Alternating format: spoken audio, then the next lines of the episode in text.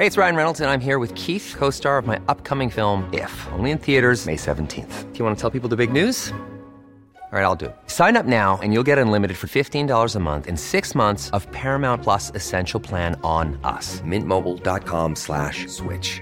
Upfront payment of $45 equivalent to $15 per month. Unlimited over 40 gigabytes per month. Face lower speeds. Videos at 480p. Active Mint customers by 531.24 get six months of Paramount Plus Essential Plan. Auto renews after six months. Offer ends May 31st, 2024. Separate Paramount Plus registration required. Terms and conditions apply if rated PG.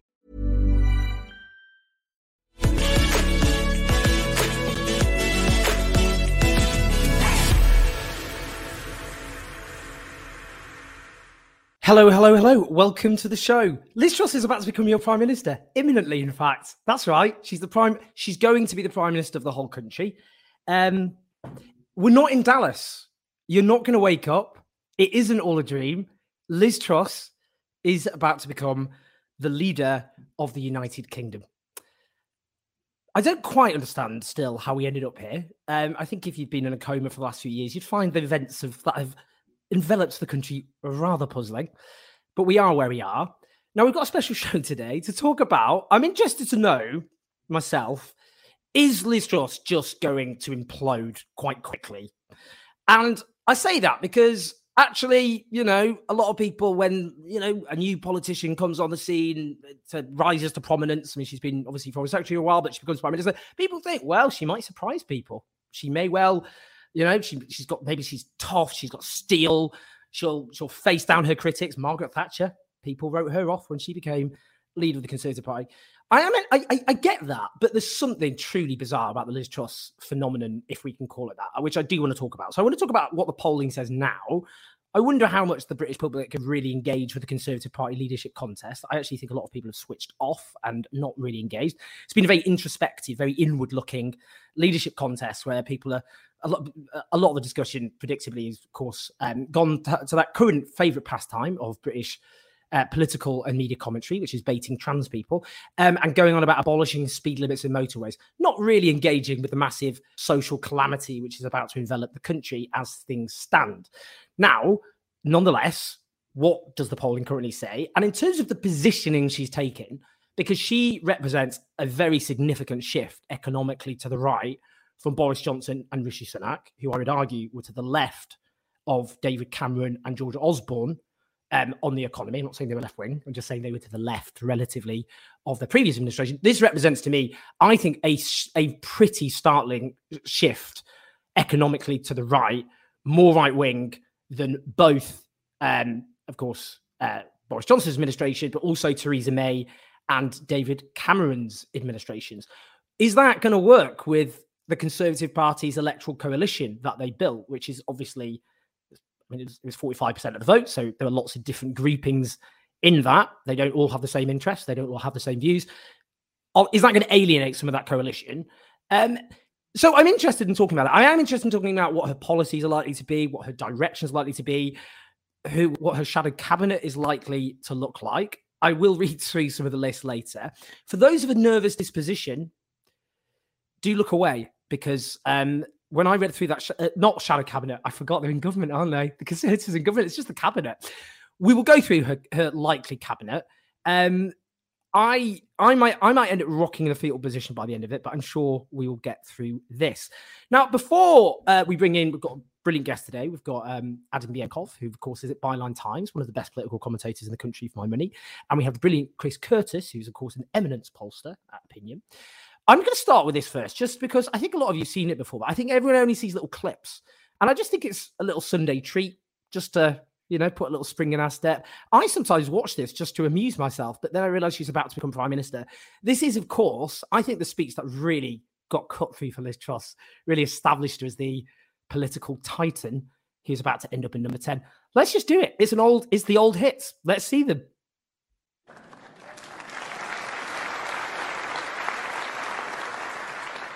And we are selling tea to China.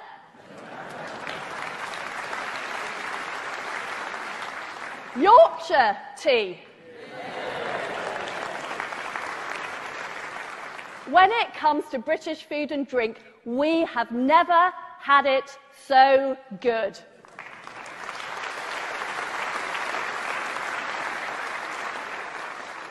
but as well as exporting our fantastic food abroad. I want to see us eating more British food here in Britain. At the moment, we import two thirds of all of our apples. We import nine tenths of all of our pears. We import two thirds of our cheese. That is a disgrace.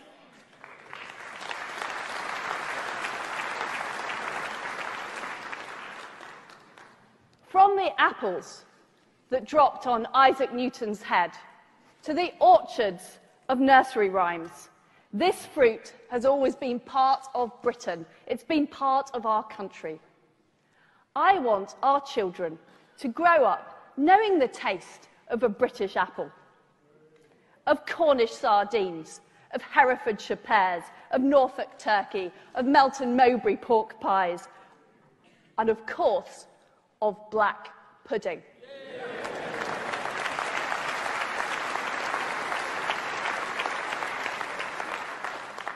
Under a Conservative government, Britain will lead the world in food, farming, and the environment. In a fortnight, I'm going to Paris for the world's largest food trade fair, and I will be bigging up British products.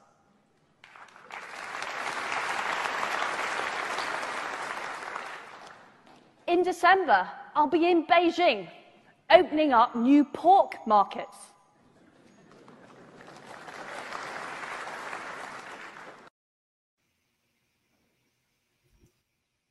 Weird, just incredibly weird. if we're going to be honest. Um, mm, yeah. Um, yeah, I, I asked my mum about this actually when because I, I look back at Margaret Thatcher and I I kind of see as quite otherworldly. There's something slightly odd I always thought about Margaret Thatcher, just her demeanor, you know, just again, just slightly otherworldly. But I just wondered, I was like, when she became leader of the Conservative Party, did people think she was kind of weird? And my mum was like, not, not, not, no, no, not really. I mean, I think people, you know, she's been around for hours, She'd been education secretary associated with milk snatching and all the rest of it because she got rid of free school milk. But she wasn't, she was seen as quite like a, quite a strong kind of big political figure who was substantial. That's it's just it's just bizarre. I mean, obviously, even conservative delegates didn't really understand what to make of that. But uh, she is about to become leader of our country. Now, she was today on um, Laura Kuenssberg's new uh, show, which featured Joe Lycett, the comedian, which I'll come on to because it was very funny. Um, let's just hear what she had to say. But to look at everything through the lens of redistribution, I believe is wrong. Because what I'm about is about growing the economy. And growing the economy benefits everybody. But you're happy but with... This, but this, this is a really important point because so far, the economic debate for the past 20 years has been dominated by discussions about distribution. But and what's happened mm-hmm. is we have had relatively low growth. So we've had no more than an average of 1% growth. And that has been holding our country but back. Before and it we means get into a debate about economic that, theory. This, this, is one of the things that you've promised clearly. You want to do it. Absolutely. You believe it's the right thing. I do believe it, it's right. But is it fair that on this decision, yes, decision, it is fair. It is fair yes, to give the wealthiest fair. people more money back. It is fair. We promise. Interesting. Yeah, I mean, they're not really supposed to say the quiet part out loud there, which I mean, she was just presented with a graph showing that her tax plans are going to give a whopping amount of money to people who are rich, and then the poorer you get, the less you get. Like it's just as regressive as you get. And she, her response was, "Yeah, what are you going to do about it? Sure, yeah, rich people they're going to get a load more money. Cool. I mean, normally you might expect them to deny it, maybe for her to go, well, actually, I dispute your findings, and we're going to do loads more to help other people. And of course, we think the rich should pay their fair share, which is why I've done X, Y, Z. She didn't do that. She was just like, no, rich people get rich, be good for the economy. Who cares? Great. Bizarre, utterly bizarre. Because I just, again, I mean, that's kind of like, you know, it's, it's just like class war in a graph. it's just like handing huge amounts of money to uh, people who don't, who clearly just don't need it at all in a massive cost of living crisis when millions of people face being driven uh, below the poverty line. It is absolutely bizarre. Um, and I just wonder, that's why I think it's not, I mean, obviously we can laugh at her general demeanor. Um, but what I'm interested in is, is that politics is a kind of form of right wing libertarianism, which really is a fringe amongst the British public. Some Brexiteers were in it for Brexit because they like the idea of, you know, kind of turning Britain into Singapore, which was always bizarre because Singapore is actually a very statist economy with massive state uh, intervention and, and public ownership, uh, but it's got low tax. So that was their idea. And uh, it didn't pan out like that because that isn't where the British public are, including Leave voters. So it just, it's a political prospectus that doesn't really resonate, except with quite a small group of the population often who are rich because they benefit from those policies. Yeah, I mean, it's just it's an interesting experiment, and I think we're going to find out what that means. Right, I, that's enough for me. I'm about to bring in the brilliant Chris Curtis to talk about. We've got he's done, they've done lots of polling on the issue about Liz Truss now in terms of where things are at. If you're watching live, do you press uh, do you click on the YouTube link and press like and subscribe. You can put questions to the guests using super chat, and obviously uh, if you're listening on the podcast, great. Leave a review. Let's bring in Chris Curtis from Opinium. Hello, buddy. How you doing? Hi, Aaron. How are you? Very well. Yeah, I'm um, just getting used to just letting it marinate. The idea of Liz Truss as leader, as prime minister. It's um, yeah, it's going to happen. So yes, it's not. It's not the direction I thought we were heading in um, six months ago. I have to have to admit, I you know I didn't. I, I genuinely didn't think um, really at any point until we got the final two and the the sort of bunch of opinion polls at that point. Any point before then, I didn't think I didn't think we'd end up with uh, with Liz Truss. So this has been been a pretty big surprise, even to those of us who are trying to work out the direction we're supposed to be trying to head in. I mean, just before, I don't know, maybe you kind of think, well, we have, I, I, don't know if you've done polling of just in terms of, well, actually, no, yeah, I think you could answer it. I've got some, you can go through some of the latest polling that you've got. But in terms of if you look at not just Conservative members, but Conservative mm. voters, Liz Truss pulled very, very substantially. I mean, she's going to win by a landslide over Rishi yeah. Sunak, I would imagine. But actually, amongst it's not like there's a disparity between voters and members in terms of the Conservative Party. Conservative voters have plumped for Liz Truss quite heavily over Rishi Sunak. How would you explain that? How why is Rishi Sunak, who for a while was one of the most was the most popular politician in the country, bombed quite heavily? What's happened, and why do you think Liz Truss has won the Conservative hearts and minds? Yeah, I mean, I would say that it's it has shifted back a little bit since then, actually. So, you know, Liz Truss is Liz, Liz Truss sort of peaked in popularity wise among the general public uh, around the start of summer, and she started to decline in popularity since then. Some of which we'll talk about in a minute. So, actually, even among conservative, among the public, she isn't overwhelmingly more popular than Rishi Sunak. But Rishi Sunak has, you know, really from the start of the year, his popularity declined, and he has really struggled uh, to win it back, particularly among Conservative Party members, and that seems to be driven uh, by the by him coming out again. One of the big things, the biggest reason people tell us they aren't voting for Rishi Sunak in this leadership election is because he ended up sort of sticking the knife into to Boris Johnson. Um, that's you know what people say to us. They tell us that that was a bit of a snaky thing to do. They can't support him in the leadership election um, because of that. I also think I also think he's got better as time's gone on, but he did run a bad campaign. I think he sort of struggled a little bit at the start of this campaign because he sort of assumed, I think not unfairly, that his we can't just cut taxes in a massively regressive way when the economy's, you know, when we've got to have to spend money on people's energy bills. That sort of argument that he was trying to put forward at the start when that wasn't resonating, I don't think it wasn't resonating because of the argument. I think it wasn't resonating because of the messenger. When that wasn't resonating, he started like picking random messages out of the air, talking about protecting our women in most of his hustings speeches and sort of slightly odd stuff like that. So I think rather than just sticking to a single fairly effective message during the campaign, he started bouncing all over the place, and and that certainly didn't help matters let's have a look at what the polling, your polling, which you've done, says. Oh no, this is you, YouGov. This isn't your polling. I'll come on to your polling. I'll come. To, I'll start with your polling because I just put up a rival pollster. It's we'll all right. We could. I know you all. You all pals. It's all. We're all friends. We're all friends. Exactly. How conservative voters viewed Liz Truss over the campaign? So, uh, 20th of July to 3rd of August went up pretty substantially. Compassionate, yeah, yeah. 35.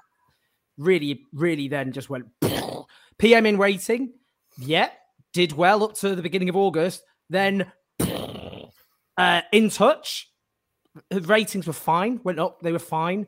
Now they've completely again imploded. Has similar views to me completely gone down as well. That's it. because and that's that's conservative voters.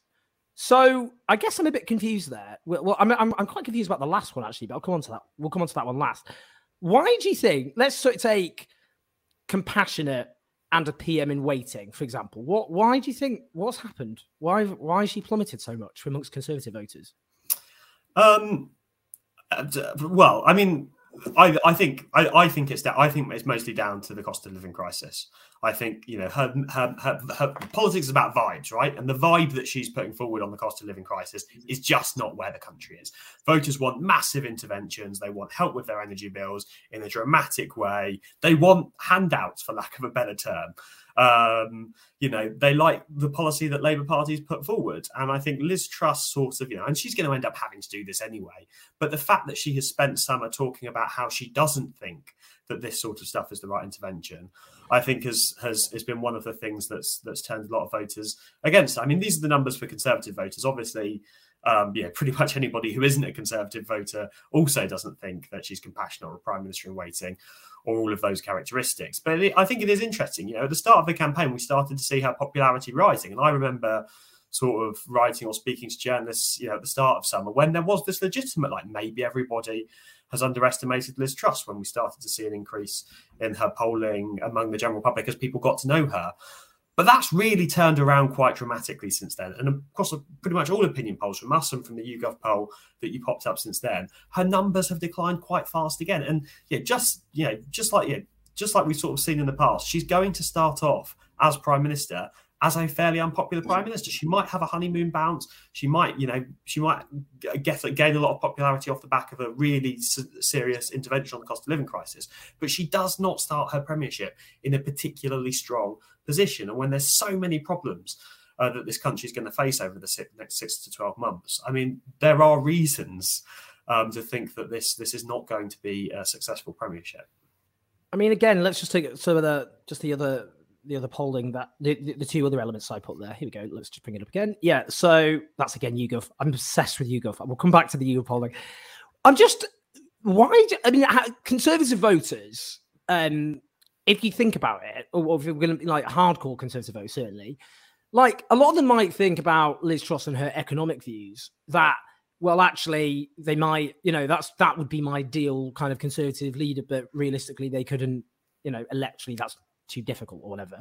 But th- that's not happened. I mean, just I'm just intrigued to why conservative voters have decided that she doesn't have similar views to them because you know, we would expect that to be the case with Labour voters or Liberal Democrat voters or SNP voters. But why? What what has she said that has alienated Conservative voters?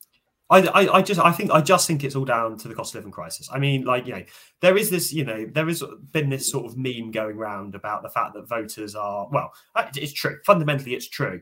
Voters, well, at least compared with political elites, politicians are more right wing on certain uh, sort of cultural issues, immigration, crime, mm-hmm. um, but they're much more left wing on economic issues. They do want more tax and spend. To a certain extent, they want a lot more redistribution. Eight in 10, nine in 10 would nationalise a lot of our utility companies. So, you know, that is going to, that left wing views is going to have to expand quite far into the Conservative voter coalition. Mm-hmm. So, if the Conservatives are having to talk about economic issues, but you know they're saying it in a very sort of right wing conservative way. Even a lot of conservative voters are going to think that uh, that those views that are being expressed aren't views that they share. I mean, again, I finally will put the YouGov polling up. Yeah, I mean, it's just, it's very, as you say, net trust and Liz Truss and key issues facing the country. Cost of living, minus 47. Economy, minus 45. Housing, minus 44. NHS, minus 42. Immigration, minus 42. Uh, environment and climate change, minus 40. Brexit minus 37, education. And look, I mean, it goes on. Defense is the best she's got, and that's minus 29. Yeah, I mean, mm, interesting. I mean, do you think part of the problem has been actually the Conservative leadership contest has been very introspective? It's not exactly yeah. showcased, you know, it's not being this kind of big, grand sense of vision for the country on those sorts of issues. Yeah, oh, yeah, I, th- I, think it is that they've been talking to themselves. I mean, you know, I uh, did listen to the final hustings because I was um, uh, doing some interviews around it, and you know, we talk about the cost of living crisis being the most important issue facing the country, and that did come up a bit. But when it did, it was mostly, um, you know, we'll, we'll, sort that out later. I mean, I, I listened to all, all of this Liz Truss speech, and you, you just think if you're somebody who voted, if you're a sort of you know, 65, 70 year old woman. You voted leaving the EU referendum. You know, you're a strong conservative voter and have voted conservative for the last couple of decades. Listening to her entire hustings speech, what was there in the entire thing, in the entire pitch, mm. in the entire stump that would have appealed to somebody like that? She's going to cut green levies on energy bills, so they'll give them some pocket change back while their energy prices are are going through the roof. Um, you know, not affected by national insurance because loads of people aren't really affected by national insurance, and most people on normal incomes is going to make very modest uh, differences to them. So just you know, the NHS wasn't mentioned once. So you just see these massive problems coming down the track. Um, you know, she had you know, a very long period of time to remind everyone that she thinks a woman's a woman, but didn't seem to have time to address those really big problems that most people are screaming about because they're coming down the track and they don't know what their solutions are. Like just one more example, one more example, right? If you go on any sort of local newspaper website at the moment, or if you go in a local Facebook group anywhere in this country, a lot of the posts, a lot of the talks are about the bakery closing um, on the high street, or, a whole load of sort of well-loved, well-liked small businesses making the decision to close because they know that if you know they're not going to be able to pay their energy bills in two months' time under current plans, um, and because the inter- intervention that is going to happen hasn't been announced yet, they can't, you know, make commitments to staff or make commitments to stock or anything for a couple of months' time. So they're having to close their doors. Like small businesses, many of which have been around for uh, decades, deciding to close their doors now because we don't know what intervention is going to be put in place on the cost of living crisis. And that's happened because of this Tory leadership contest and because to appeal to Conservative Party members, Liz Truss has been talking about anything but what she's going to do uh, to actually uh, keep keep people's energy bills down but, but finally, if I was going to kind of maybe make a kind of plea for, or kind of make the case for why Liz Truss might not be to begin with a catastrophe. Yeah. Um, you're absolutely right. Her polling has struggled because it's become very clear to the British public now. Well, for those already suffering from the cost of living crisis is already obvious, but the fact that the scale of what's going to hit is so catastrophic. We've already gone through the longest squeeze of wages since the early 19th century, and now we're going to get this, as things stand, we're talking over seven thousand pound energy bills. Literally impossible. Society would collapse if yeah. that was if there was no if there's no serious government intervention. Huge numbers of people will be driven into poverty. Yeah. Small businesses will collapse across the country. There's no way they're going to be able to allow that to happen without, as I've said, essentially mass revolution breaking out of the country. They're going to have to do something. So she becomes prime minister she just does something like freeze energy bills. Maybe she does what Keir Starmer suggested. Isn't that going to shift things around? Because all of a sudden people will go, you know, because people aren't enamored with Keir Starmer. That's what the polling shows. But in the moment, the Conservative Party set themselves on fire. They're very unpopular. Their prime minister just imploded. They've got this slightly ludicrous politician as things stand becoming prime minister. But if they do something to address the cost of living crisis next week, could things change? Yeah, I think that's a fair point, and this is why, like you know, despite all of my pessimism, um, I do think she will get a bit of a honeymoon period because, um, you know, ultimately she's going to go into steps Downing Street. She's going to go through some sort of pivot. She's going to have to put in place a massive intervention on energy bills, which is probably going to be fairly popular with the public, and that will that will get her some way. But we just, you know, we shouldn't distract away from the fact that yeah, this morning when she went on the Liz Truss, uh, when she went on the um, the Laura Kuenssberg show, she didn't have to appeal to Conservative Party members anymore. They literally can't vote anymore. Friday at five o'clock, they can't vote anymore. So this is the that was the interview that you would use to pivot to start speaking out to the country rather than just speaking to your membership. Um, what's the big news headline we've got out of that? It's her saying, you know, redistribution is, is, a, is isn't a good thing. She's not doing that pivot. Her instincts do seem to be sort of, you know, very right wing economically, and it doesn't look like she's willing to change that. And that is just not where the country is. Um, well, it's, it's, never where the country is, but it particularly isn't where the country is right now, with a massive cost of living crisis and with you know massive NHS backlogs. And if her instincts aren't to sort of like see those as the biggest problems uh, facing the country, I just think she's going to find it very hard uh, to sustain any level of, of, of, popularity in the long run.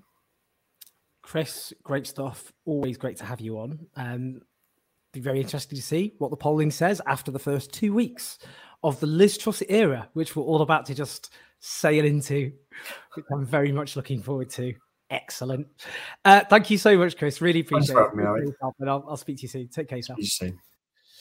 Great stuff. Um, just quickly as ever, if you're watching, do click on the YouTube link and press like and subscribe. You can support us on patreon.com forward slash Jones84. You keep the show on the road. We're going to Labour Party conference and Conservative Party conference to do our traditional videos. Uh, you make that possible. We pay our videographer union wages because we always said, of course, we would do that. We live by our principles, but we're not bankrolled by billionaires, so we can only make those films because of your support. So if you do that, patreon.com forward slash Jones84. I know lots of people haven't been able to contribute um, because of the cost of living crisis. That's literally what the emails telling us for people who don't feel able to support. So I do appreciate that. So anyone who can, let us know. We will make more of those videos.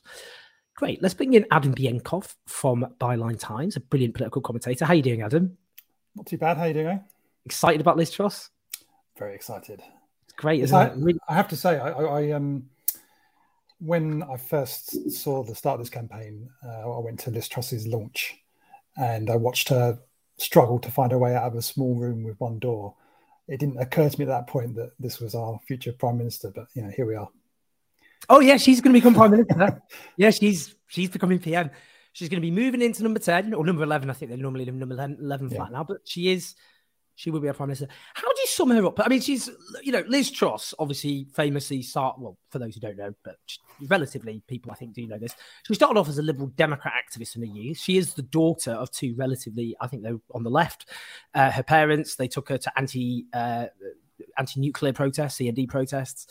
Um, and you know, she did this speech at Lib Dem conference when she was a kind of precocious young activist calling for the abolition of the monarchy.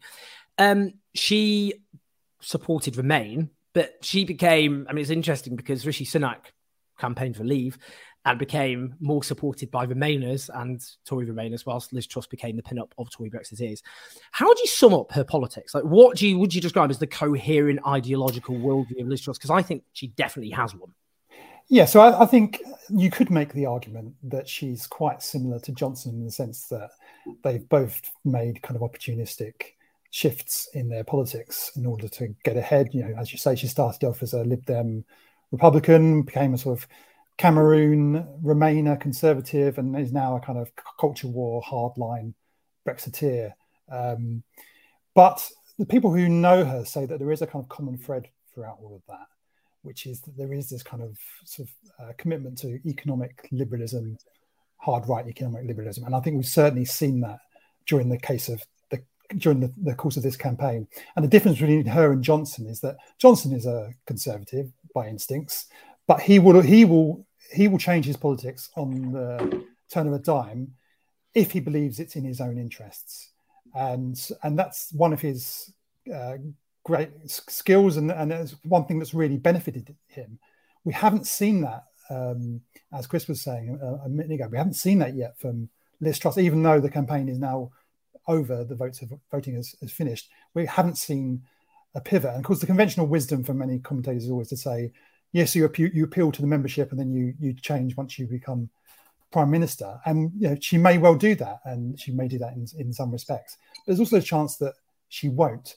Um, the fact that she's making this comments this morning to Laura Kuenssberg, saying she's against redistribution, she didn't need to make those those comments. The fact that she, we're told that she's going to hire Jacob Rees-Mogg as her business and energy secretary, uh, somebody who has sort of openly said that the opportunities for Brexit are to slash workers' rights, slash standards, and to slash the size of the state. You don't hire someone like that into a position like that, the most important sort of policy position in the government over the next uh, 12 months, unless you do actually believe some of this stuff. And I think she is, I mean, we shall wait and see, but it seems to me that she is ideologically much more fixed in her views than Johnson ever was. Interesting, actually. You, you mentioned the bonfire of um, of workers' rights, which hold on, let's have a look. So this is on uh, the hold on, hide that. Yeah, Truss eyes bonfire workers' rights to boost economy. I'm quite interested in this actually because I was on Question Time two weeks before the referendum in 2016 with Liz Truss. We were both there on the Remain camp. Frank Field. Frank Field was um, on the leave side, and I can't remember who was obviously another leaver. Anyway, um, so there, me and Liz Truss, comrades in arms. But the argument I made on that question time was that Brexit the key argument I tried to make, because obviously at the time it was trying to, you know, the argument was how do you appeal to Labour voters who might be for leave, was there would be a bonfire. I used the word bonfire workers' rights. I said they will toss workers' rights on a bonfire and it will burn, etc., etc. And obviously that was all fear mongering and all the rest of it. Now I suppose Liz Truss could go, well, I didn't commit to that. I was, I was on the Remain side, but um, I mean that it's just it's quite interesting, isn't it? Because that that in the referendum campaign, which as we know, lots of promises were met, given in good faith and kept. But the idea, you know, and, and they talked afterwards, actually will improve workers' rights, so we'll level them up. So what, yeah. what do you make of that? I mean, it's interesting. It comes at a time when the unions are getting more assertive in this country. There's uh, lots of strikes planned. Unions are showing muscle.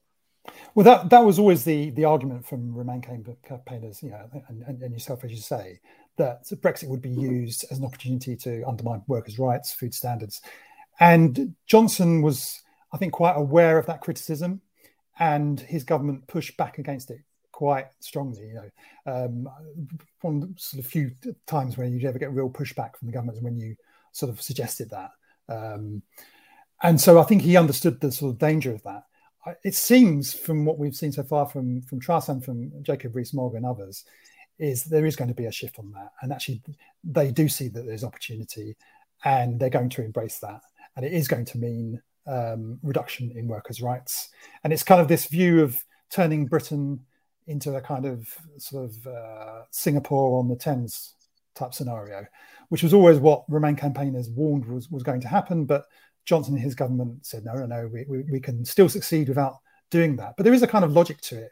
You know, if you restrict your trade with your closest, uh, biggest trading uh, market, um, then you are going to, uh, and you're going to have an economic hit. So the sort of logic from their perspective the way to counter that is to reduce workers' rights, uh, length and hours, uh, reduce standards on food and environmental protections, and that's how you boost the economy. And that's something that, from everything we know about Liz Truss and, and some of the, the the work that she's done in the past, that some of the reports she's written for think tanks, etc., that that's that's actually the core of her beliefs. That's what she genuinely believes in. Whereas with Johnson, I think you know as much as he believes in anything, he really only believed in advancing his own interests and you know, he didn't really have this kind of ideological core of wanting to shrink the size of the state. Uh, as you know, he, he was a conservative, but he, he he only really backed that if it was in his own interest to do so. He didn't actually sort of have this sort of ideological zeal to shrink the size of the state, which I think uh, uh Sunak uh, Truss uh, really does does have her core the shadow cabinet then you mentioned this. So tim shipman who is a very well connected political commentator amongst the conservative party he's chief political commentator of course at the sunday times and author of lots of insider account books. Um so the Truss shadow uh, the Truss cabinet i keep saying shadow cabinet in government for god's sake. The Truss cabinet honestly i had a moment when i read through this i'm not going to lie.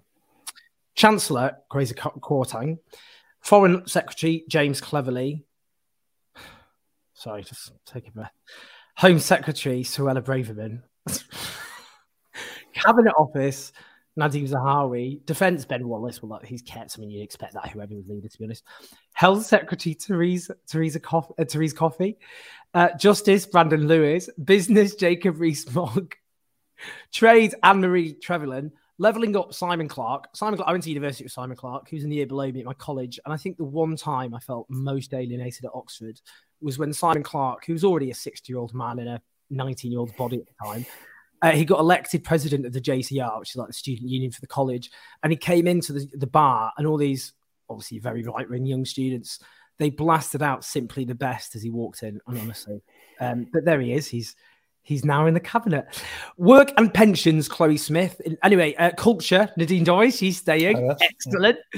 Um, Leads of the Commons, Iain Duncan Smith. Northern Ireland, Sajid Javid. That's exile, let's be honest. That's what they've done there. Yeah. Um, what, Redwood's I, coming back as well. Who is? John Redwood as well. Oh, yeah, they took it. John not, I don't think he's on the list, but I think he's going to be coming back in a sort of ministerial role. I mean, that is just extraordinary. Yeah.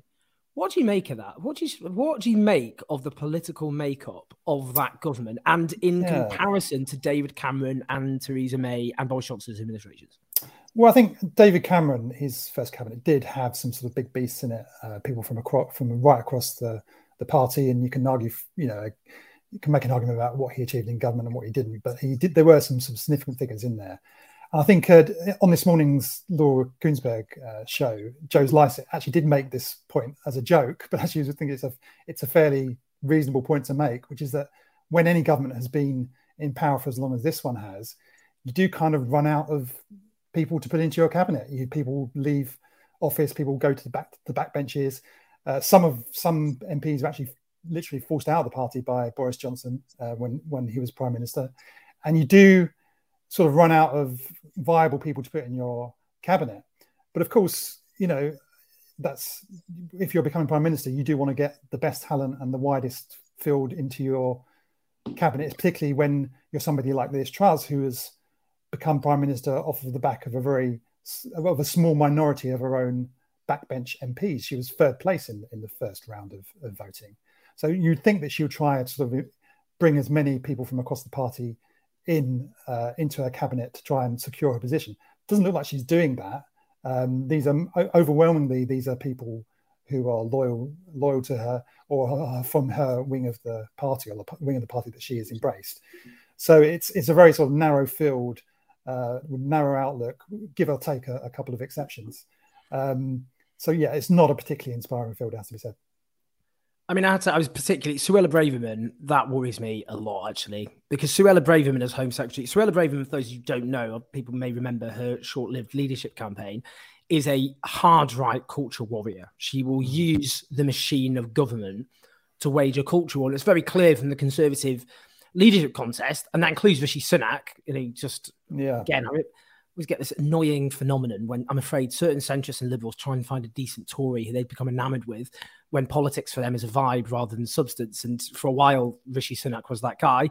I think Rishi Sunak, throughout, you know, essentially calling for people people who, who, tell uncomfortable truths about British history to be arrested, essentially. Uh, yeah. I mean, but they've all done it. They've all gone on, you know, and he's saying, we, we, we will defend, we will save our women, like he's some sort of feudal yeah. lord. Um, you know, and, and, and, you know, but, but Liz Truss has done the same thing. This is, I know what a woman is, this whole kind of anti trans dog whistling, that kind of thing. I mean that that suggests that this is going to be we they did culture wars Boris Johnson obviously we had lots of those but this is going to be full blown full blown full blown culture war. Yeah, I mean Johnson did pursue culture wars, and he used that, and he's throughout his career he's kind of used that to his advantage at certain points. Often, I think he sort of went to it as a kind of last resort. We saw a lot more of it in the final part of his um, premiership when he was under pressure over Partygate and, and other scandals. He was sort of resorted to that kind of tactic. Whereas I think we're now seeing it with with the Truss incoming Truss administration. We're seeing it from day one. This is what this is what they're all about. Um, and I do kind of wonder what who is the audience for that, because we've seen the polling. Chris went through some of it as well, which shows that these kind of issues are really right down the bottom of the most vast majority of people's concerns, even the concerns of conservative voters. Um, there's a bit more salience towards them among Conservative Party members, but even among them, these aren't the big issues. You know, uh, unisex toilets, etc., etc., that people, even the Conservative Party members, really care a huge amount. So, you, you, so me think, who actually is the audience here that Truss is appealing to? And the only sort of reasonable answer that I can come up with is that she's appealing to the parts of the press that like to talk a lot about these things. So this is the this is a kind of an audience of one. You know, this is uh, Paul, Paul, Paul Dacre at the at the Daily Mail or or you know who other editors, other papers that also pursue those kind of topics, rather than actually even her own party, let alone the country. What, what's your in terms of being kind of capable of actually running the country? Because the thing about Boris Johnson is he's clearly a very good political campaigner. It's just pointless to pretend otherwise. He obviously he was a very good campaigner to be mayor. He played very good um, campaigning. He put a big boost under the Leave campaign, and obviously there was the 2019 general election campaign and the leadership contest before that. So he's a very good campaigner. Not very good at governing it turns out, uh, surprise, surprise, anyone who knew anything about Boris Johnson, including the MPs who actually nominated him, they knew that actually. Uh, it was very clear. I don't think anyone who knows Boris Johnson had any illusions about his competence. Do you think Liz? What do you think about Liz Truss just being able to run a run a government? For a yeah, it's kind government? of. I mean, people know her. It's kind of mixed reports. Um, I think uh, Dominic Cummings is referred to as the human hand grenade. So she goes off, and you know, there are lots of people who say that she's she's pretty terrible. Other people say she's you know sort of fairly workmanlike and very hardworking and, and sort of more competent than than Johnson was. I think it's hard to judge from the outside because she, there's not you can't really point to a huge amount of things that she's done. When she was international trade secretary, yes, she signed a lot of rollover deals from from our time in the EU, but you know anyone could have done that. And actually, uh, the ones the deals that she has struck, there are big questions about them. The deals with Australia and, and New Zealand, which um, she hid the fact that they overwhelmingly benefited New Zealand farmers rather than UK farmers. Um, so I think there are questions about that, but uh, you know we have to wait and see. But the the one thing we can judge her by is the conduct of this campaign, and she's made a huge amount of sort of unforced errors uh, during this campaign. You know where it's you know putting out a press release saying she's going to cut wages of, of public sector workers outside of London, or calling civil servants anti-Semitic, or saying during an interview that she thinks uh, she's not sure whether Emmanuel Macron is a friend or a foe. You know, these are all massive unforced, unenforced errors that she didn't need to make. She was well ahead. She was ahead. You know, it was obvious right from the start of this campaign that she was going to, once it got down to the final two, that she was going to win it because 60% of Conservative Party members normally go for the most right wing mm. candidate, and that's how she was judged. Um, she didn't need to make these unenforced, unenforced errors. And um, and that's exactly what she's done. So I think that's that's pretty worrying, particularly when you look at the kind of list of things that she have to deal with, uh, not even in the first weeks, in the first days of her of her premiership. So, if you have a prediction for the first few weeks of a, because I think just quickly, I mean, on on the cost of living crisis, as I said to Chris, they're going to have to do something. It's just, it's, yeah. it's just, it's, it's the, the, the, social and economic consequences of not doing something drastic. Uh, we're talking societal collapse, essentially. Mm-hmm. Um, and they are now saying that they are. I mean, they're briefing, they're going to do something big on the scale of the furlough scheme, basically. But it's interesting because she talks about not being averse to handouts, which is obviously very much in sync with her right wing libertarian instincts. There's one. I mean, the industry, the the industries, the the uh, the energy giant, their the energy companies' preferred solution is to do a freeze, but basically to then make that a loan to the entire British public, which we then pay back over 10 years, basically put on a mortgage on our energy bills, which yeah. we then pay back to the energy company over 10 years. I wonder if she'll go for that. It'd be interesting to see if she does. I mean, what's your sense about do you think she just has to do something very drastic. And how do you think that might impact how people see her? There is no route for her to win the next general election other than to spend a lot of money over the next six months to a year, if not longer. So she's going to have to do that. I think the, the question is where that money is going to go and who is going to be made to pay for it. And she's repeatedly said during this campaign that she's not, she's promised not to raise taxes in any way. She's ruled out windfall taxes. So that means that we're going to have to pay for it. Um, she's not going to get it back from the energy companies.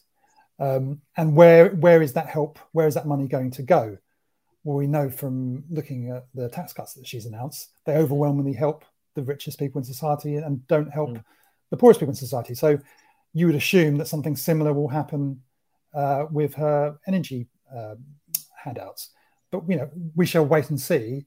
I, I imagine that it will, it will, what her help will come too late. It's already too late.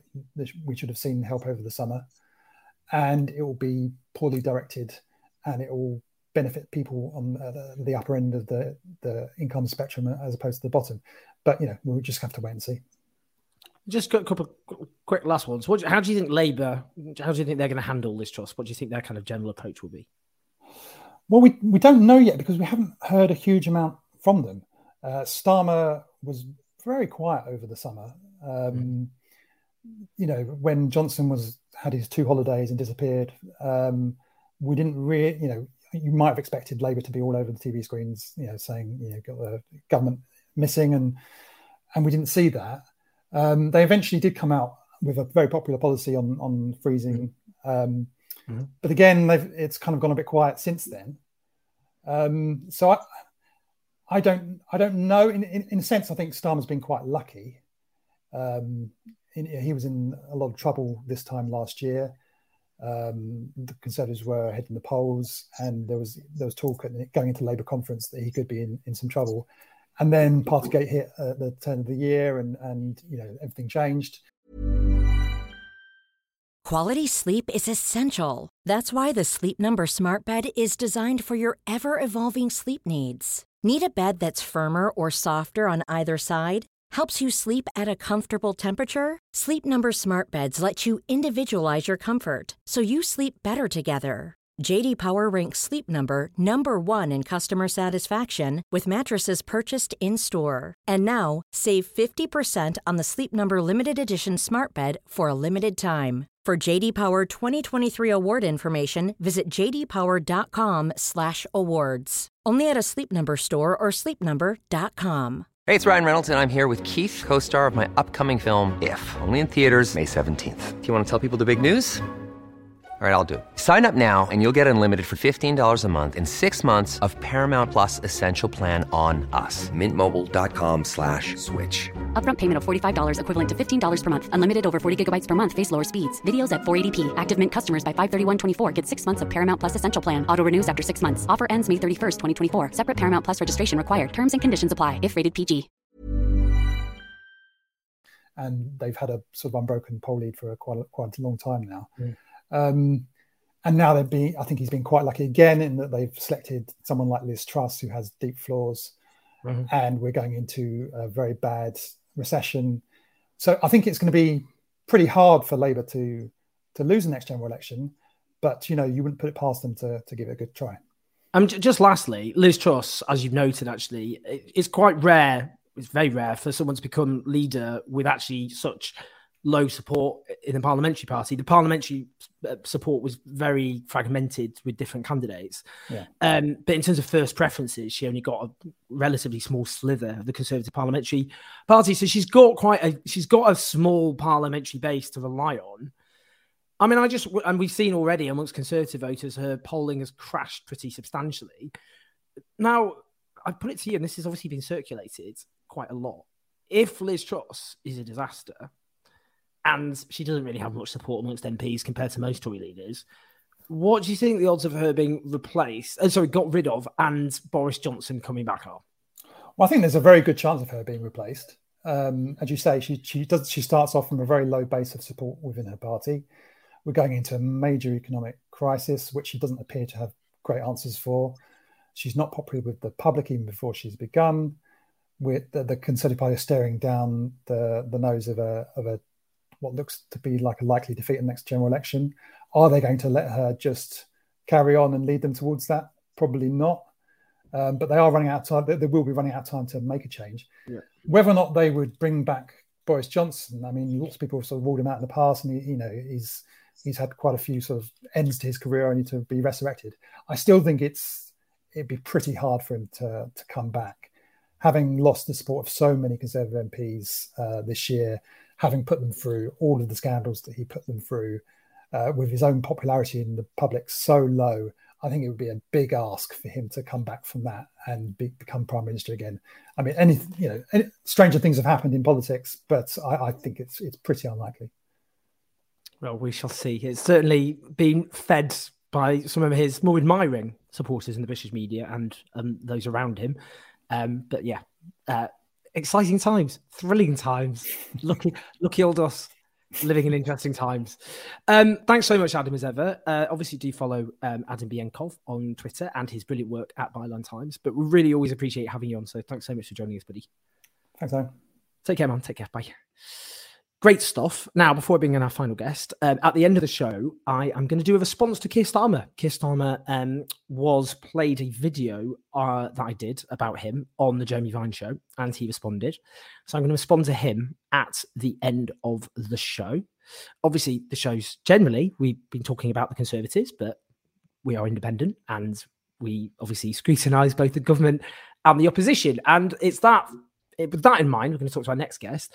Um, the Labour Party has just had elections to the National Executive Committee. That's the kind of governing body um, when conference obviously only happens once a year. That's like the annual parliament, if you like.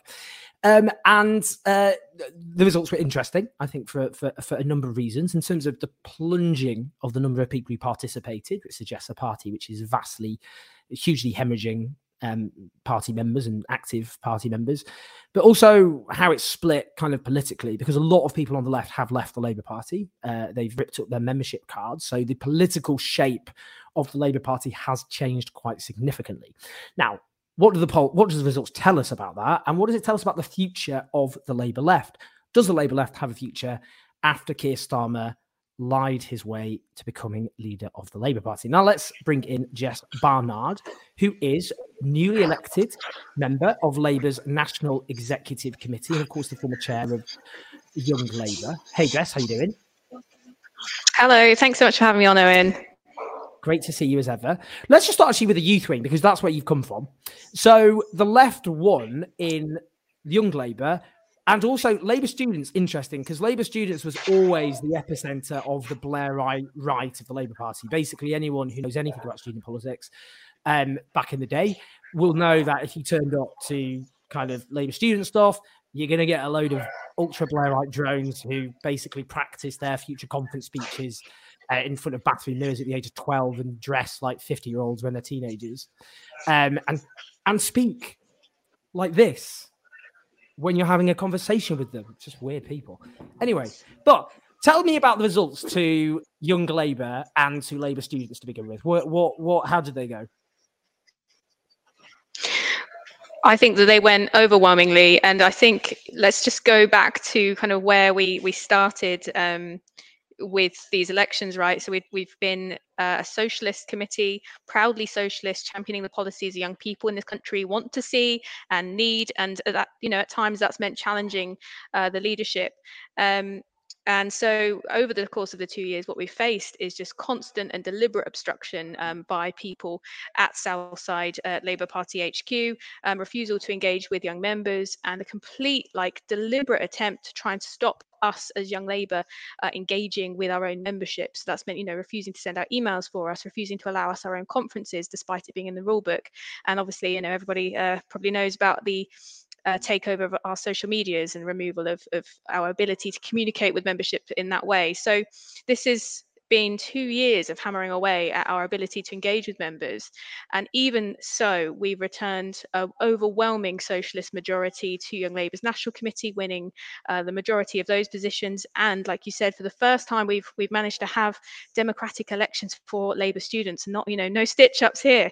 Um, although there were you know some issues around ballots, but even so, we managed to elect uh, a socialist majority in charge of, of the students committee, which is incredible and something we've people have been fighting for for so many years. Um, so, you know, your question about is there a future on the left in Labour? Well, the future is definitely with the youth and student wings. It does show, doesn't it? I mean, it's quite a decisive shift amongst young people. The the left has broad kind of sympathy and support amongst younger people in this country. In a way that wasn't the case. In the early 80s young people voted for margaret thatcher in 1983 so she had a nine point lead amongst 18 to 24 year olds. obviously there's been a shift. So that does show young people in the labour party even despite the loss of so many people who've lost ripped at the membership cards are with the left T- tell me about the NEC election. Now, you were elected on the first round. Congratulations. The only other person Thank elected you. on the first round was Luke Akehurst, who uh, is from the exact opposite wing of the Labour Party as you. What? Tell us about the NEC election results and what they tell us. And I should say, just quickly on that, turnout has plummeted. So, just to put things in perspective, in 2016, 257,000 votes were cast. So that's 2016, 257,000 votes. In 20, this election, it's gone from 257,000 down to less than 70,000. That is the lowest turnout since 2012. In 2014, there were more votes cast. And in 2014, it's when the Labour membership was much, much smaller. So, actually, just firstly, before talking about the results, that collapse in turnout is astonishing. What does that tell us about the Labour Party?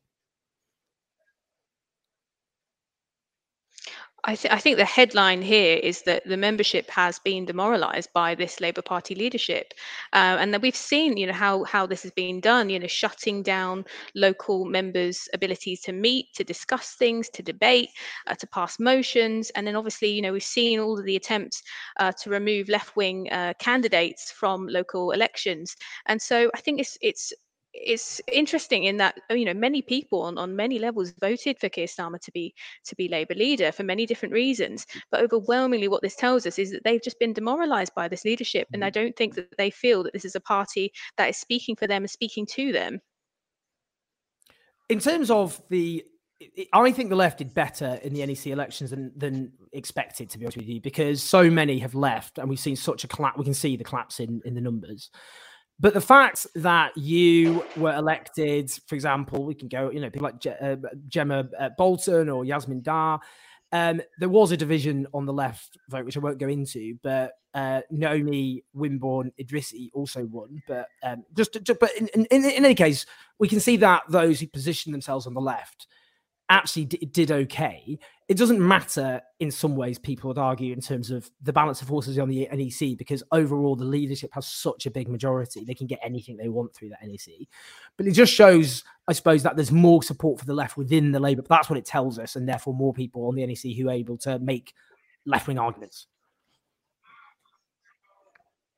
Definitely. And like, let's not forget the Labour Party leadership would have absolutely buried the Forde report had it not been for left wing socialist members like Mish demanding we see that report uh, and that, you know, the leadership um, make sure that the membership can see that report and can see what needs to change in the Labour Party and can see the realities um, of the racism entrenched in our party that we need to combat. And so, I think, you know, just for example, uh, that and also the fact that we had a, a, Democratic Labour students' election this time, that was won by having socialists sitting on Labour's NEC. So without those voices, none of those things would have happened. Now, of course, Keir had a comfortable majority before these elections. He still has a comfortable majority afterwards. So I think, uh, you know, in, in real terms, that hasn't changed. But I think this is not a terrifying wipeout for the left that I think the right were probably expecting. Like mm-hmm. you said, mm-hmm. we've seen hundreds of thousands of members leaving the Labour Party, ripping up their membership cards. And after everything they've thrown at us, all of the rules that were broken, every democratic meeting obstructed, every underhand and intimidating tactic that they used, we still returned four left wingers to the NEC. There is still appetite for socialist politics and for the policies that we have been demanding. You know, and, and people are fed up. You know, people don't want to be told that Labour MPs can't stand in solidarity with striking workers, despite the general public supporting these workers, despite the Labour Party being set up to represent workers. Um, so I think what it tells us is there is an appetite for left wing politics still. And I think we shouldn't be demoralized or disheartened by these results at all. Just finally on that, then, because a lot of people will, you know, a lot of people have left the Labour Party, a huge, a huge number, including I know. Look, when I post on Facebook, for example, um, a lot of people who post on Facebook are current or former members of the Labour Party. A lot of them former. You know, I, I, I get quite an interesting sense just from my Facebook post in particular about where a lot of people politically are in the Labour Party. Um, and I've noticed a lot of people who voted for Keir Starmer have left the Labour Party because they voted for him genuinely. Look, both of us voted for Rebecca Long Bailey, fine. But, you know, a lot of people who voted for Corbyn in both leadership elections voted for Starmer. And they genuinely believed that the offer of radical domestic policies and party unity with competence was going to be the thing that was going to happen. And they've left. So, what would you say to people who think it's all over? Uh, what's the point? Why should I have? Is the cost of living crisis? Why should I have to spend my hard, my hard-earned cash on a party which hates me? Because that's what people feel. It's like being trapped in a really problematic relationship where the person's like, "I hate you. You're scum. I hope you die. You're everything you stand for. We hate." Um, and then you're giving them money and voting for them. A lot of people that doesn't sit well with them. So, what would you say to that?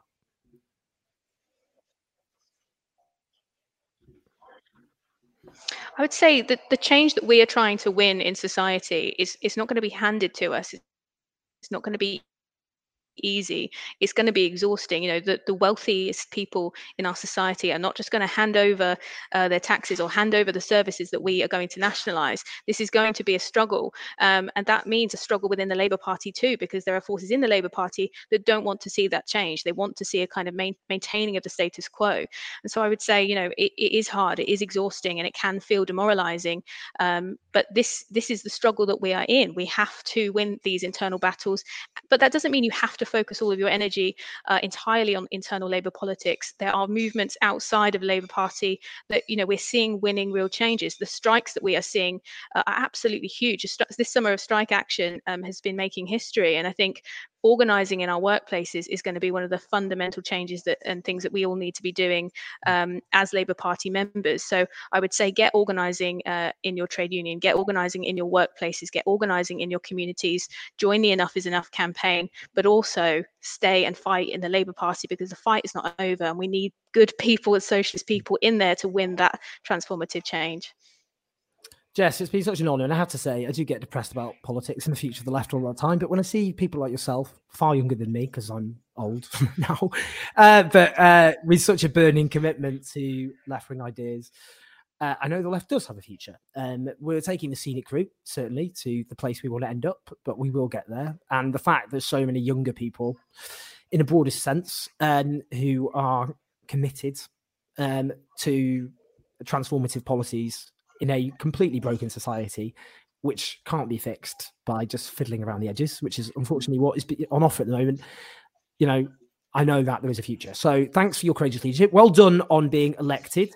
You were a brilliant chair of Young Labour. The Labour leadership threw everything at you. They really did do everything they could to Thank undermine you, you and, and all the rest of it. But you really stood your ground and showed far more integrity and courage than any of those thugs who've now a lot of them running the Labour Party. So thank you so much, Jess. Honestly, you really appreciate it.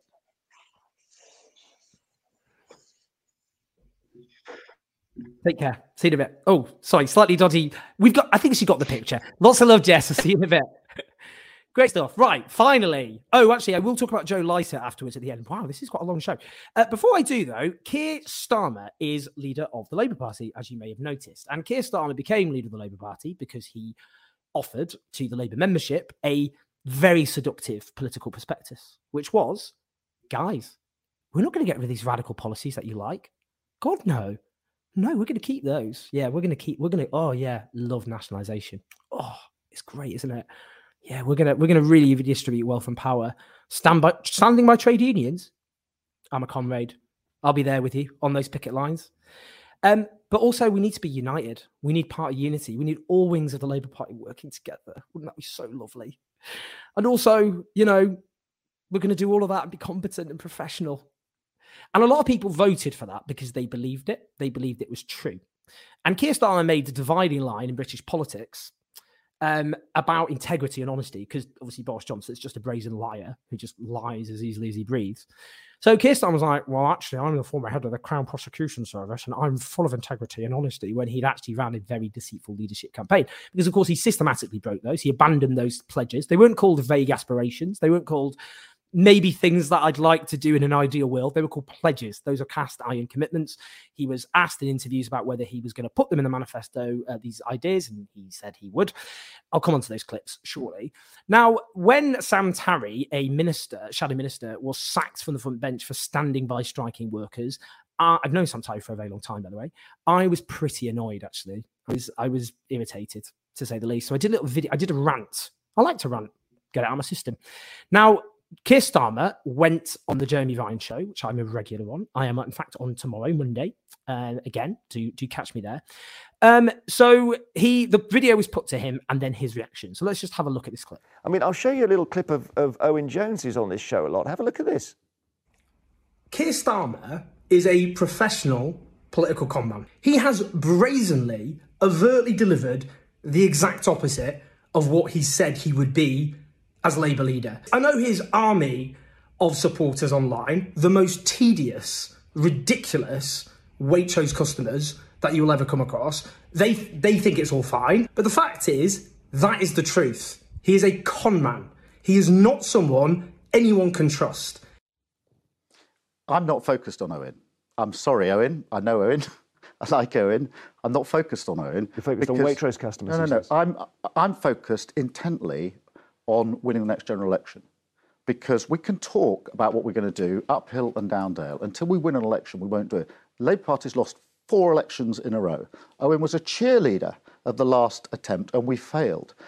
If we carry on like that, we are letting millions of people down. So I took a decision to take the Labour Party from where we were when I took over, which was the worst general election defeat since 1935, change the Labour Party, make it face the voters and talk about what they wanted to talk about, put practical ideas on the table. How do you pay your bills this winter? Who's going to pay for it? Uh, in the hope that we can get a Labour government because uh, we desperately need a change. And that is what I'm absolutely determined to bring about. Now, Starmer supporters love this online. They were like, Owen Jones must be a fan of nationalisation because he just got publicly owned by Keir Starmer. I wasn't quite sure why he was owned, I had to say. I was trying to work it out because he didn't obviously engage with the accusation, which is that he ran a deceitful leadership campaign where he made a series of promises which he then broken, which he then broke. Um, and that makes him a con man because someone who who who who wins someone's confidence through deception and deceit um, and then betrays those promises, I mean, what is that other than being a con man? I mean, I, I, I, some people might go, well, oh, goodness grief, throwing these words around, con man. It's such an aggressive, violent term.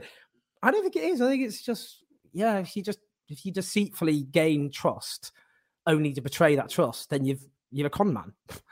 Um, now, obviously, he, he tried. I mean, when he says he knows me, I don't know. I mean, I've not gone on a camping trip with him. I'm quite sure what you meant by that. Um, one of my uh, long-standing best friends was his right-hand man for a very long time. He was someone I've known since 2007, I think.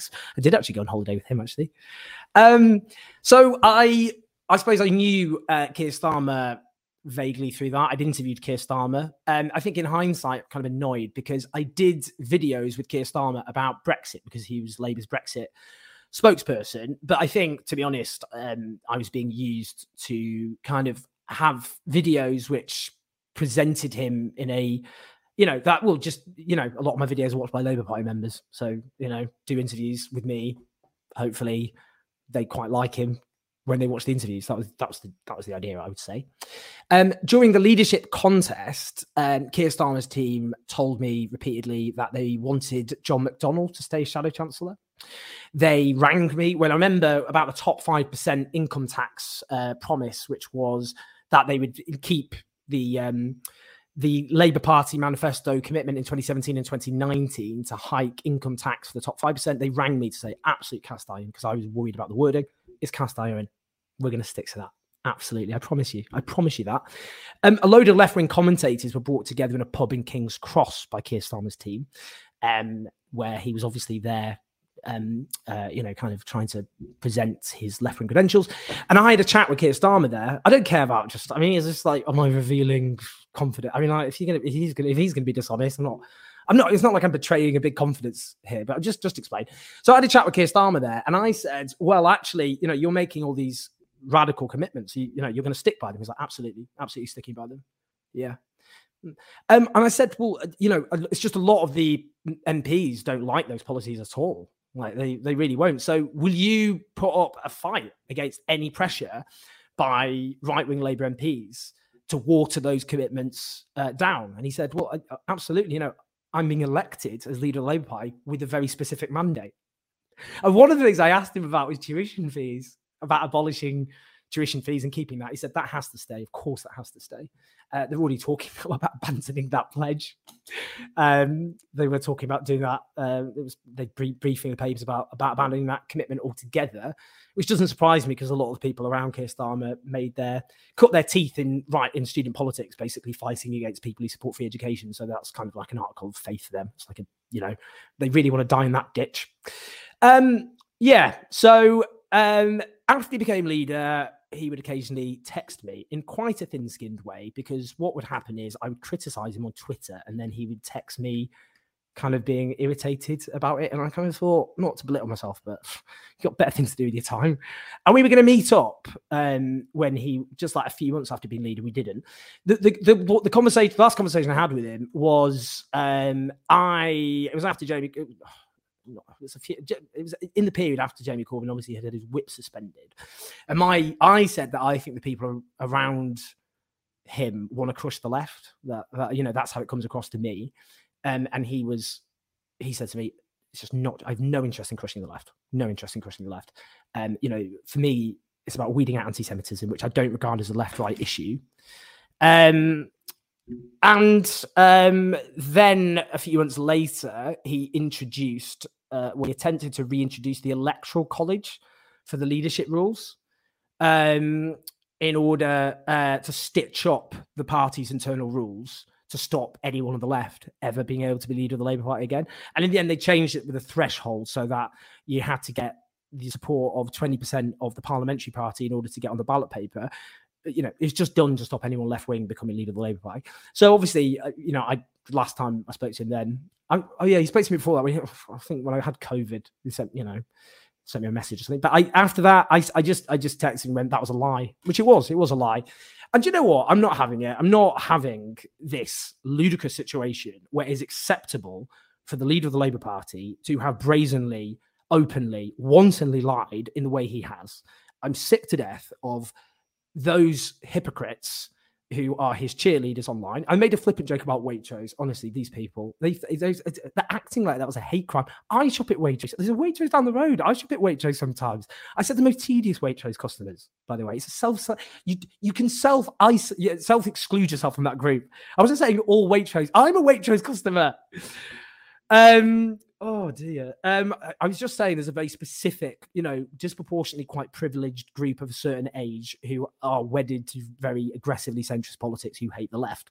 Um, and don't really believe in anything. Politics for them is vibes. It's about vibes, not substance, which is why they like people like Rory Stewart, even though he's really right wing and does lots of right wing things, that kind of thing. Anyway, um, yeah. So you know, I'm the fact that his supporters will grandstand about the dishonesty corrupting British politics, and yet this guy he's leader of the Labour Party, is um, has just brazenly lied. Let's just have a little look. Here's one example. Here's one example. Made a commitment to nationalisation. I never made a commitment to nationalisation. First of all, raise your hands if you're into scrapping tuition fees. That's everyone. Renationalising water and electricity. Yeah. It's just a lie. What he said, he said, I never made a commitment to nationalisation. That that was with Laura Kuenssberg after the leadership election. So he said on national television, I never made a commitment to nationalisation. But in the leadership contest, you saw what he did. Don't say, you know, you, you don't think to yourself, I can't trust my lying eyes. You saw what happened. He was asked, Do you support nationalisation? He stuck his hand up. Have heard people on saying, Well, that's not a commitment. Are you joking? Um, and he said in the in the 10 pledges, um, about common ownership. And I know they they use common ownership because they could weasel out and think, well, actually, common ownership could mean something else. It said explicitly that these utilities must be in public hands, public hands, not making profit for private. So obviously, it was about that's nationalisation. So that's just a lie. He lied. It's, it's, I'm sorry. He, there's no way of cutting it. That is a lie. He lied in order to be leader of the Labour Party. He said he supported nationalisation. And because then they go, his supporters, well, things have changed and said, yes, there's more of a case for nationalisation of energy now than there was before. And you shouldn't just be throwing bungs at a broken system rather than dealing with the underlying problems, which is ownership. Um, but in any case, he lied because he said he didn't make a commitment to nationalisation, but he did.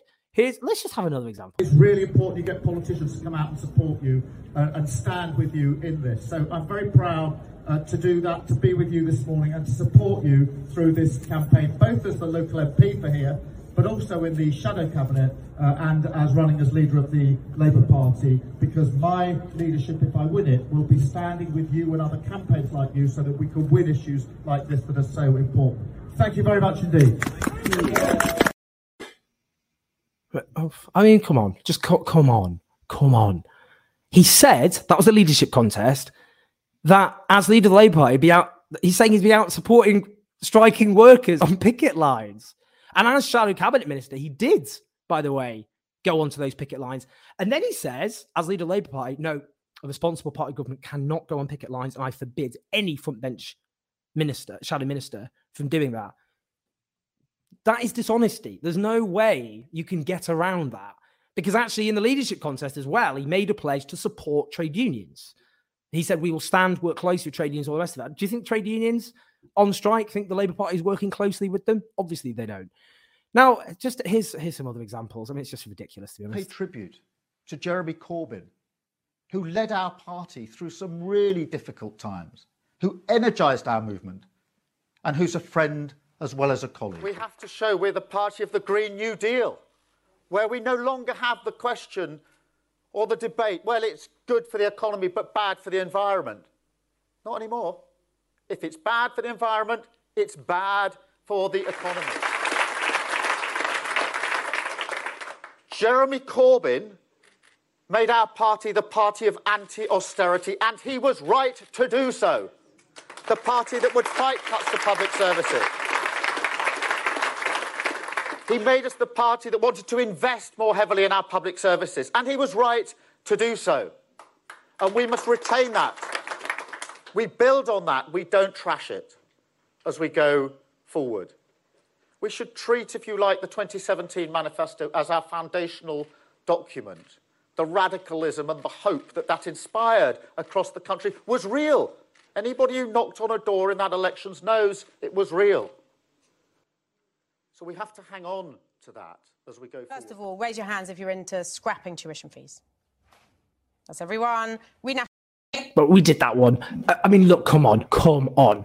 Ridiculous. So he says, don't trash the last few years under Corbynism, praises, uh, you know, that shift um, on domestic policy and calls the 2017 manifesto the foundation document. Since then, he said those ma- those manifestos are absolutely completely scrapped, bunk, not drawing on them.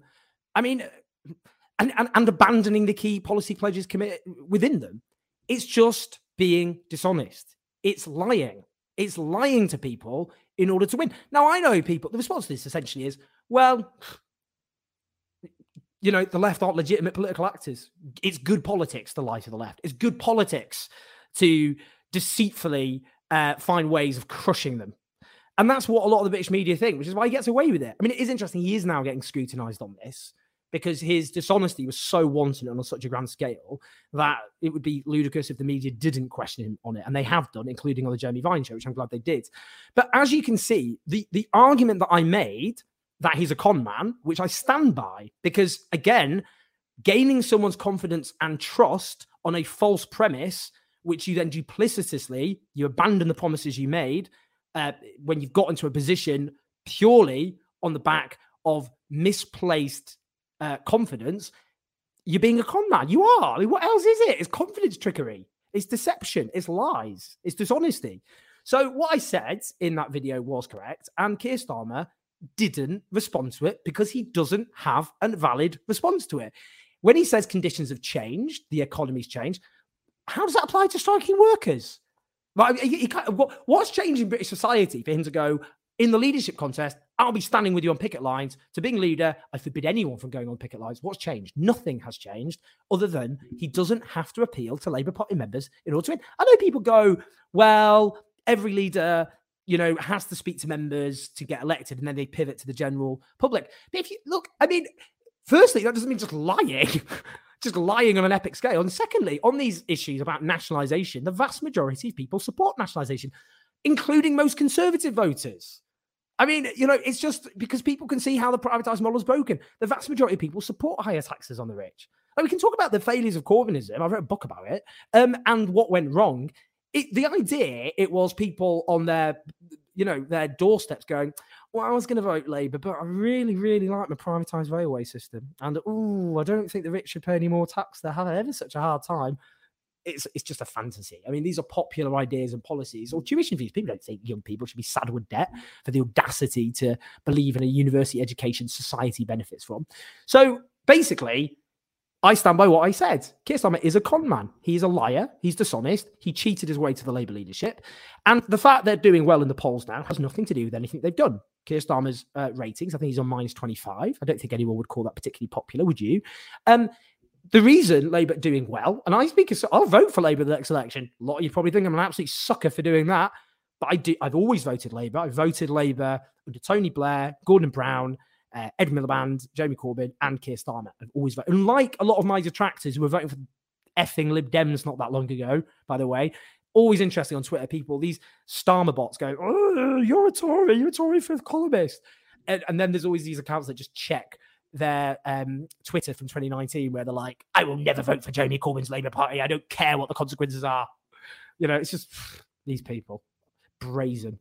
Um, yeah, but nonetheless, I will vote as a basis of a lesser evil because I think um, the gap between Labour and the Tories now is too small, but millions of people live in the gap. Um, you know, I think what is insufficient um, change is still better than what the Tories are going to do. And, I know lots of you don't agree with me on that, but until the electoral system changes, that's what I think. And that's why we need extra parliamentary movements like Enough is Enough to put pressure on the Labour leadership. But, you know, nonetheless, I'm an independent commentator. My job is to tell you the truth. My job is to say what's actually happening. My job is not to be comical Ali for a leadership which has systematically lied to you, to the Labour Party membership, and lies to the country because he just keeps saying he didn't make commitments, which he did. All the reasons for them have changed. So that's my response to Keir Starmer. I, I think what I've said, people say, well, you're using quite aggressive language. Sometimes you've just got to say it as it is. You know, you shouldn't tiptoe around um, things, and because that's dishonesty. If I'm not telling you about Keir Starmer's dishonesty, I'm implicitly lying to you. Uh, you know, that's lying by omission. That's just, you know, that's giving an impression which is false and misleading. So, you know, if a politician wants to lie, I'm not saying they should be arrested for it, but there should be a cost. There should be consequences. Because if politicians think they can just lie with no consequences, then obviously democracy itself begins to collapse because you can no longer trust that anything a politician says. And therefore, why would you engage in the political process? Because you just think, what's the point of voting? I don't know I'm going to get. It's a pot luck. So that's my view. That's why I've said what I said. I stand by what I said. Um, if Keir Starmer's uh, really, t- I don't care what supermarket they shop at. They're the most tedious people online. They're humorless, awful people who don't believe in anything. I don't mean all Keir Starmer supporters, by the way. Uh, you know, I've got friends who support Keir Starmer, would you believe? Um, I'm talking about his online army, the sorts of people who went, oh, Corbynism's a cult, Corbynism's a cult, and then spend their waking hours uh, d- denouncing anyone who just says the objective truth that Keir Starmer lied to become Labour leader, calling them Tories and Tory enablers and all the rest of it, as though British politics revolves around their tweets. Um, you know, that's the truth. And you can lie if you want. If you want to be comical Ali for Keir Starmer and his leadership, if you want to go around telling people things which aren't true for party political reasons, be honest with yourself. That's all you're doing. You can do that. I ain't going to do it. I'm going to tell the truth. I'm always going to tell the truth. And if you don't like it, tough, suck it up. Right. Finally, at the end, um, I just want to put on this because it's been a long show. Joe Joe Lycett, the comedian, was on Laura Kuenssberg's show. Let's just see what he said. What did you make of it? Now have you calmed down? She has to go I'm from not- the I'm- campaign to the country. But tell us honestly what you thought. Well, so uh, you said earlier that I'm not left or right. I'm actually. I know that there's been criticism in the uh, the Mail on Sunday today about lefty, liberal, wokey comedians on the BBC. I'm actually very right wing, and I loved it. I thought she was very clear. She gave great, clear answers. I know exactly what she's up to. And I think she's. Uh, most people watching at home who are worried about their bills are going to feel. point, Joe. Forgive me. There's a I'm not serious being sarcastic, point. Absolutely. she said that there was a big package of help coming this week yeah, for people to help she was very clear what she said, and I, I, I think you know exactly what's going to happen. I think you're reassured. I'm reassured. Are you reassured? Well, Emily Thornberry, you're smirking over there. Politics can be very, very unpredictable. I mean, Mm. let's look at two different opinions in the papers this Yes. morning. You have a columnist, um, Matthew Syed, who's basically predicting that it's going to be a nightmare and that the leadership contest has been out of touch with the country. But Janet Daley in the Telegraph says, look. Actually, Liz Truss is stronger than you think. If she gets cracking, gets out there, she might be Fair able play to. to Janet. I think you know the haters will say that you've had 12 years of the Tories and that we're sort of at the dregs of what they've got available, and that Liz Truss is sort of like the backwash of the available MPs. I wouldn't say that because I'm incredibly right wing, but some people might say that. But the consensus, though, in politics is often wrong, right? I Yeah. mean, it's often it's often wrong, and we often don't know what is going to pan out. Yeah. Well, th- uh, as, as Liz said there, she said she, it would be wrong to predict the future, even though loads of people have predicted that we're going to have real issues with paying our energy bills. But, um, you know, I think she's right to just then just sort of basically say, well, let's not predict and see what happens next week. I think she did the right thing there. Well, let's talk about something. He's a funny guy, isn't he? Um, so honestly, the pearl clutching began immediately. Political commentators go, "Oh God, why is he being funny and silly and supporting the show? Does he know the sanctity of Sunday morning political discussion has been destroyed? The holy day, the holy, the, the day of worship, where we there, we, we we we amass as a country, we come together in our pews and worship at the altar of of serious political discussion. Really, these pundits who just have all this insight, and we're there being showered with their wisdom and and what's going on behind the scenes. And this guy turns up and he doesn't take it very seriously. He's just he's, he's being silly about it, and it's just really upset. I'm just really upset right now. That's what they did. A load of political commentators they got really angry and upset. They were like, "Oh my god, Joe Lycett." um, yeah, and I think it just exposes that a lot of political commentators in this country think they're very serious, very serious, important people, very serious, and they're there. You know, they really know what's going on. You know, we really, really do know, very well connected. Um, yeah, absolutely. I, I yeah, I'd, like to, you know, maybe impart some of my wisdom, if that's okay. Uh, um, yeah, we know a lot about politics, actually. Take themselves very seriously, and then you know this guy comes on and um, makes them feel, you know, their self-importance has been challenged somehow. It's like, how dare you? How how dare you? You know, like someone who turns up to like some dinner party where everyone's taking it very seriously. Someone's throwing food. It's like, get out. Um, that's what they're like. Um, and the thing is, a lot of those shows are just, you know, th- those discussions are so inane. You know, it, it, they treat politics like a soap opera. You know, I mean, that's who's up, who's down. It's all about characters, It's all about individuals rather than what's going on in society around us. You know, po- that's what politics should be about. Politics should be about what's happening in, in the country. But it's all this soap opera.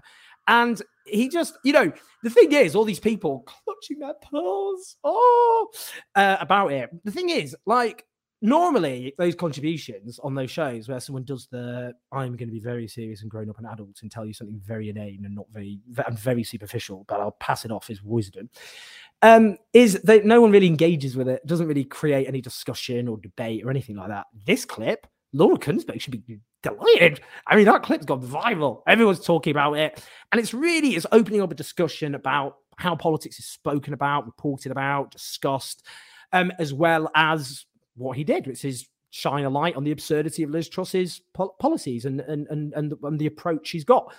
You know, that's what pol- politics should be. You know, political discussion. I'm always interested. How do you engage people? How do you get people to talk about politics, um, who aren't just you know the usual sorts of political geeks like me? Uh, that's why I wrote the books I wrote, you know, like Chavs the Demonization of the Working Class. Called it that, didn't call it class in Britain because I was trying to reach people who might otherwise not read about social class. So I'm always interested cre- being creative. How can you get people to talk, talk about politics? And that's what he did. That's mission accomplished. That's political education. That is loads of people who would never watch that show. No offense, Laura, they're not going to watch the show. Those people, they're watching, they're sharing the clip, they're thinking about politics, they're thinking about Liz Truss and her policies. Brilliant.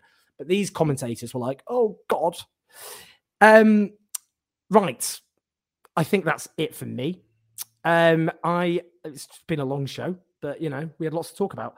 So I am going to leave it there. Thank you so so much for our brilliant guests. We got we got through a lot of stuff. It was really interesting. I found it really interesting.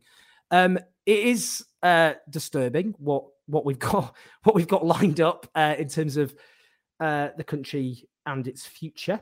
Uh, Liz Truss obviously imminently becomes prime minister, um, marking a very significant shift to the right by the Conservative Party and government. That will have an impact on many of your lives. Um, so even though I think there's a ro- ro- obviously huge room for being flippant and satirical, like Joe Lycett. We have to accept that what what is happening in this country is is a tragedy and it is a trauma for lots of people. And the impact of the policies of the likes of Liz Truss are going to have a devastating impact on many people's lives. We will do lots of shows um, and discussions and interviews as well as going to Conservative Party conference to discuss that. Do support us if you can to keep the show on the road. Patreon.com forward slash owenjones84. You can pay brilliant videographer. Who does if you check out the last conservative party video we did i think you'll enjoy it if you haven't watched it but that's the kind of video that you make possible. Um so thank you even though i know it's a difficult time. We've increased the union rate the union rate's gone up for our videographer um and we can only do that because of you. So yeah that's why we do it. Um, great, and I've got lots of interviews lined up. I'm going to get some interesting commentators, I think, to talk about Liz Truss and the coming uh, weeks and months for our country. So uh, yeah, please press like on YouTube, uh, press subscribe, and thank you to Peter O'Donovan who says early election incoming. Keir has the look of the devil. We will see. David Barata, I've heard people asking how long will Truss survive, but seeing how long Boris held on, I feel we should be asking how long will the country survive under. Very good point. Tad Campwell, the UK stopped being food sufficient in the 1820s, and what that was with Ireland as its food basket in 2016 as a historical legacy 52% of all irish agricultural exports to the uk very interesting indeed. Always interesting comments from tad. And also to ton thon phrased oh interesting name. Um yes so thank you everybody for your support during the show. Uh, do listen to the podcast obviously for those who aren't doing that already. Um but yeah um i've uh, enjoyed your company. I hope you've kind of enjoyed mine. Um i'll see you next sunday. Lots of love